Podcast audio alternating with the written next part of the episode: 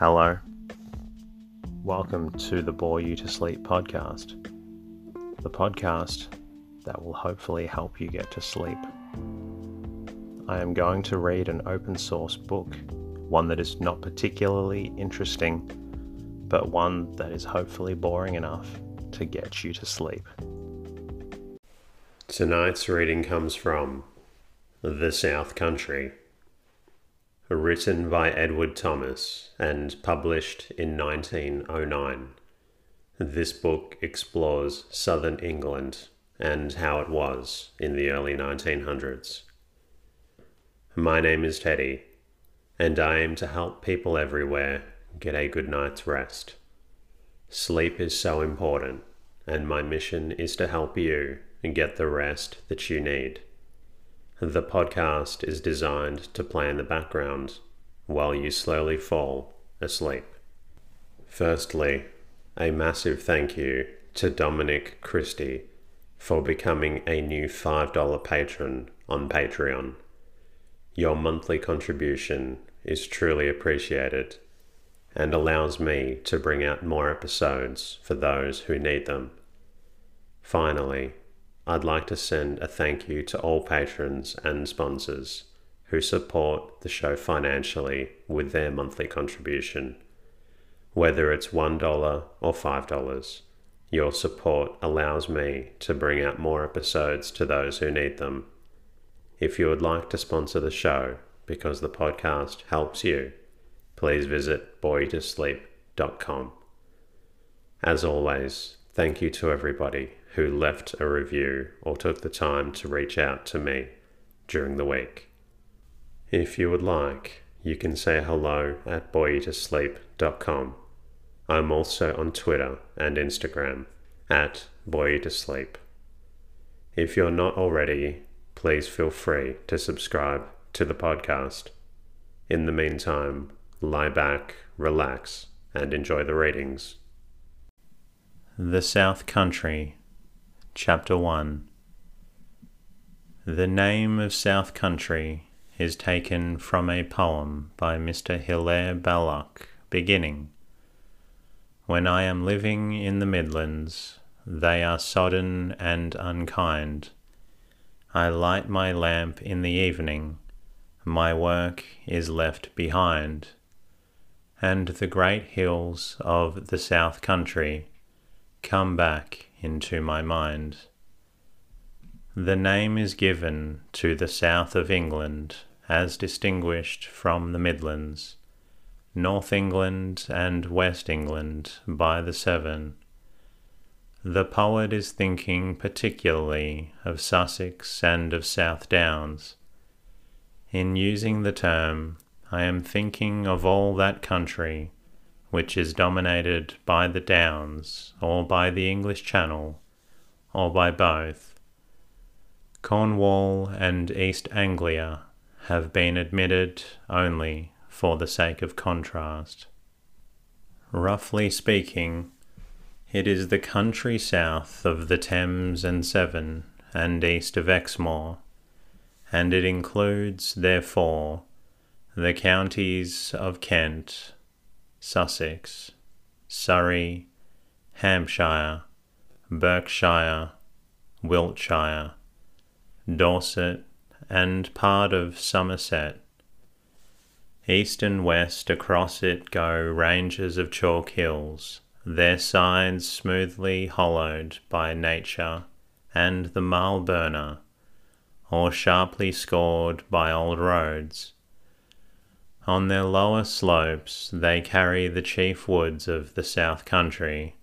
Their combes are often fully fledged with trees, and sometimes their high places are crowned with beech or fir, but they are most admirably themselves when they are bare of all but grass and a few bushes of gorse and juniper, and some yew, and their ridges make flowing but infinitely variable clear lines against the sky. Sometimes they support a plateau of flint and clay, which slopes gradually to the level of the streams. Sometimes they fall away to the vales in well defined ledges, first a long curving slope, then a plain of cornland, and below that a steep but lesser slope, covered with wood, and then again grassland or sandy heaths and rivers. Except on the plateau, the summits have few houses and very small hamlets. The first terrace has larger villages and even a town or two, but most of the towns are beneath on the banks of the rivers, and chiefly where they are broadest near the sea or on the coast itself. The rivers flow mainly north and south and can have but a short course before they enter the sea, on the south or the Thames on the north.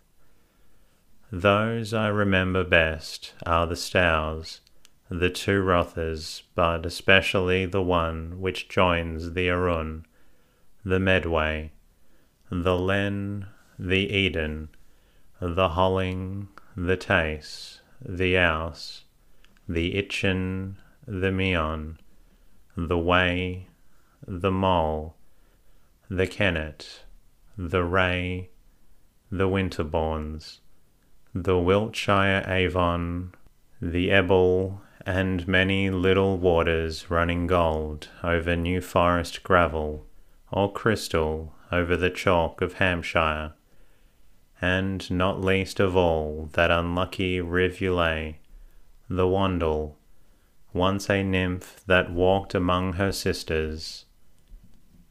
Nor can I omit the Wiltshire and Berkshire Canal, as it was fifteen years ago between Swindon and Dauntsey, an unfrequented byway through a quiet dairy country, and full of pike and tench among the weeds, and under the tall water docks and willow herbs which even then threatened to subdue it as they now have done.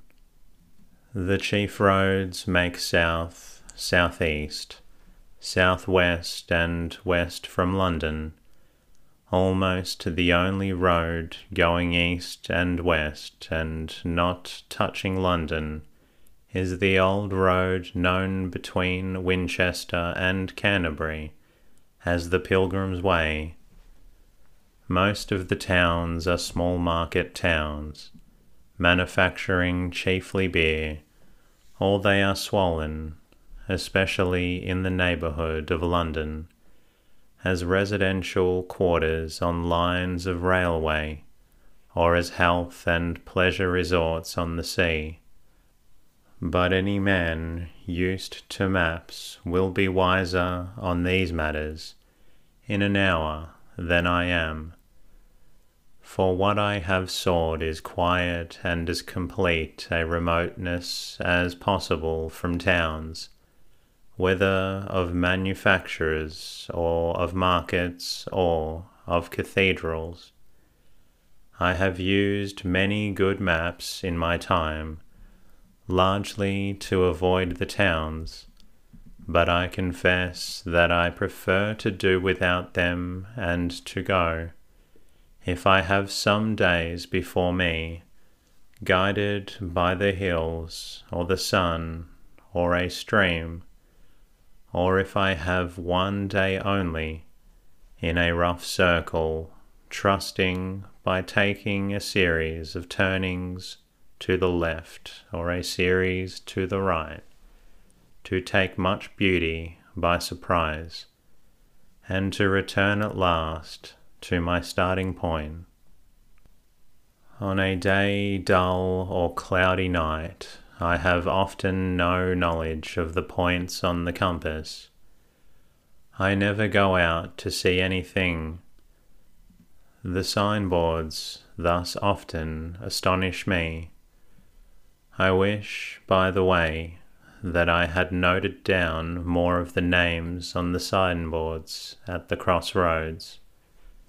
There is a wealth of poetry in them, as in that which points by a ford to, first to Poulner and Ringwood, second to Gorley and Fordingbridge, third to Linwood and Broomy, and another pointing to Fordingbridge, to Ringwood, and to Cuckoo Hill and Furze Hill, and another in the parish of Pentlow, pointing to Foxearth and Sudbury, the Cavendish and Clare, and to Belchamps and Yeldham, castles, churches, old houses of extraordinary beauty or interest, have never worn out any of my shoe leather except by accident. I like to come upon them, usually without knowing their names and legends, but do not lament when chance takes me a hundred times out of their way. Nor have I ever been to Marlow to think about Shelley, or to Winterslow for Hazlitt's sake, and I enter Buriton many times without remembering Gibbon. They would move me no more than the statue of a man and a fat horse, which a grateful countryside erected to William III in the market square at Petersfield. I prefer any country church or chapel to Winchester, or Chichester, or Canterbury Cathedral, just as I prefer all round my hat or summer is Icumen in, to Beethoven. Not that I dislike the cathedrals, or that I do not find many pleasures among them, but they are incomprehensible and not restful. I feel when I am within them that I know why a dog bays at the moon. They are much more difficult, or rather, I am more conscious in them of my lack of comprehension than the hills or the sea. And I do not like the showman, the smell and look of the museum, the feeling that it is admiration or nothing, and all the well dressed and fly blown people around about. I sometimes think that religious architecture is a dead language, majestic but dead that it was never a popular language. Have some of these buildings lived too long, been too well preserved, so as to oppress our little days with too permanent an expression of the passing things? The truth is that, though the past allures me, and to discover a cathedral for myself would be an immense pleasure, I have no historic sense and no curiosity. I mention these trivial things because they may be important to those who read what I am paid for writing. I have read a great deal of history. In fact, a university gave me a degree out of respect for my apparent knowledge of history, but I have forgotten it all or it has got into my blood and is present in me in a form which defies evocation or analysis. But as far as I can tell, I am pure of history. Consequently, I prefer the old brick houses round the cathedral and that avenue of archaic bossy limes to the cathedral itself with all its turbulent quiet and vague antiquity. The old school also close at hand. I was there after the end of the term once, and two boys were kicking a football in a half walled court.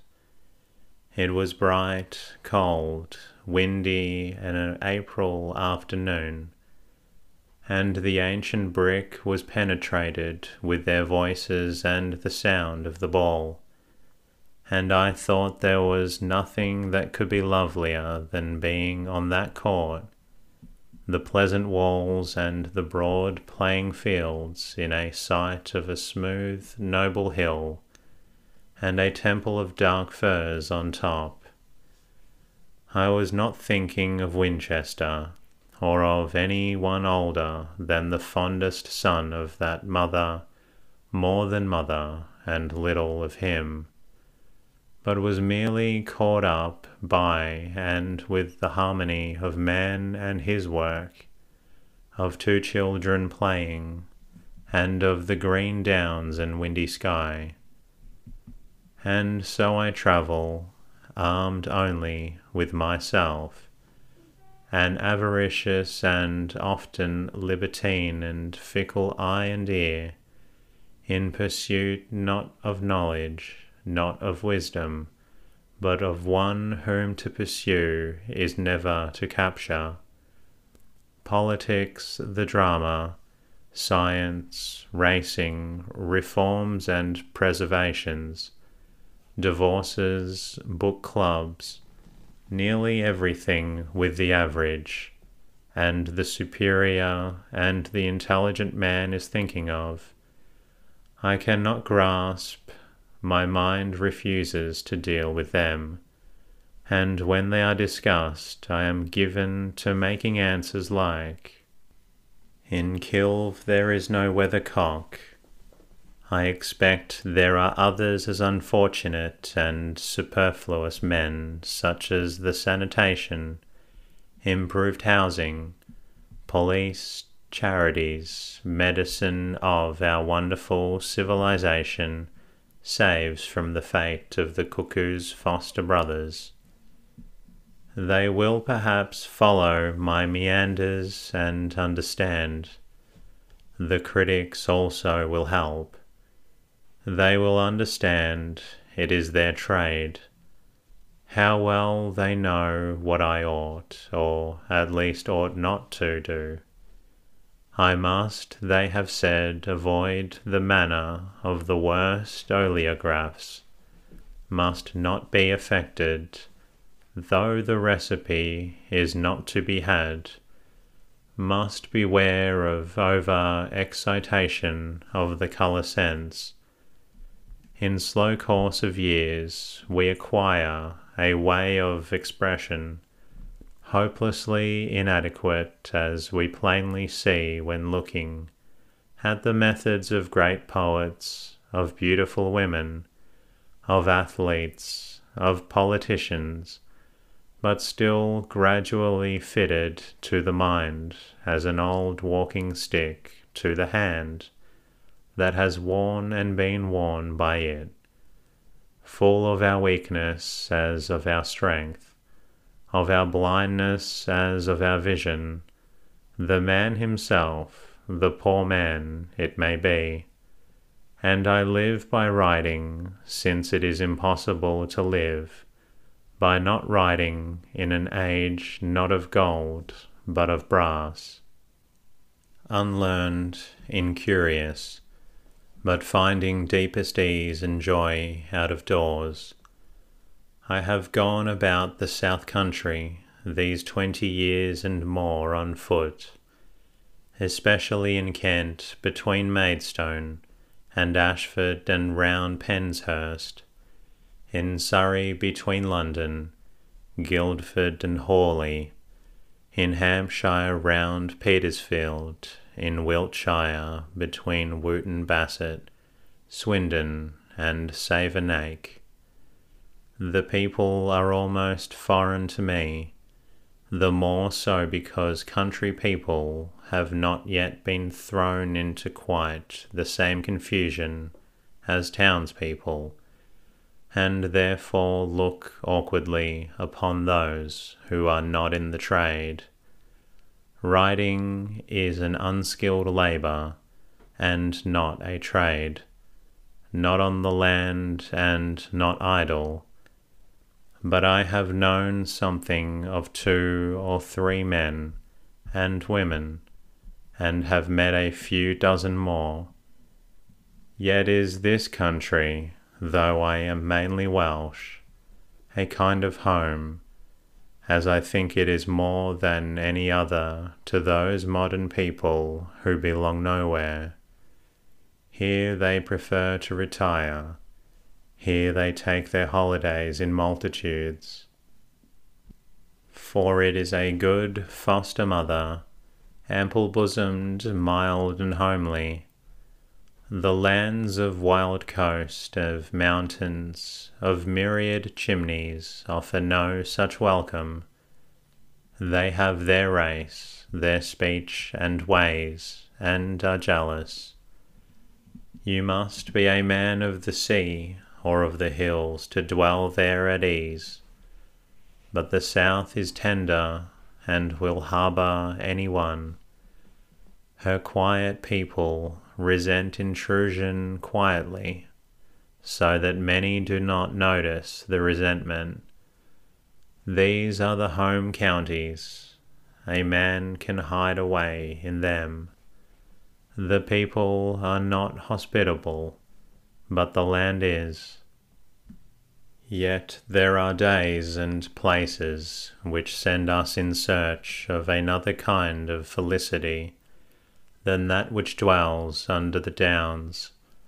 When, for example, the dark wild of Ashdown, or of Wilmer, some parcel of heathery land, with tufted pines and pale wandering roads, rises all dark and stormy out of the gentle vale, or on such an evening as when the sky is solemn blue, save at the horizon where it is faint gold, and between the blue and the gold, across the northwest lies an ashen waste of level cloud. This sky and its new moon and evening star below is barred by the boles of beeches. Through them the undulations of deserted ploughland are all but white and dewy with grass and weed. Underfoot winds a disused path amid almost overlapping dog's mercury. The earth is like an exhausted cinder, cold, silent, dead compared with the great act in the sky. Suddenly, a dog fox barks, with melancholy and malice in the repeated hoarse yells, a sound that awakens the wildest past out of the wood and the old path. He passes by me at the trot, pausing a little to bark. He vanishes, but not his voice, into the wood and he returns still barking and passes me again, filling the wood and the combe below with a sound that has nothing to match it, except that ashen waste in the beech barred, cold blue, and golden sky against which the fox is carved in moving ebony or again when a rude dark headland rises out of the midst of the plain into the evening sky. The woods seem but just freed from the horror of primeval sea. If that is not primeval sea washing their bases, Capella hangs low, pale, large, moist, and trembling, almost engulfed between two horns of the wood upon the headland, the frailest beacon of hope, still fluttering from the storm out of which the land is emerging.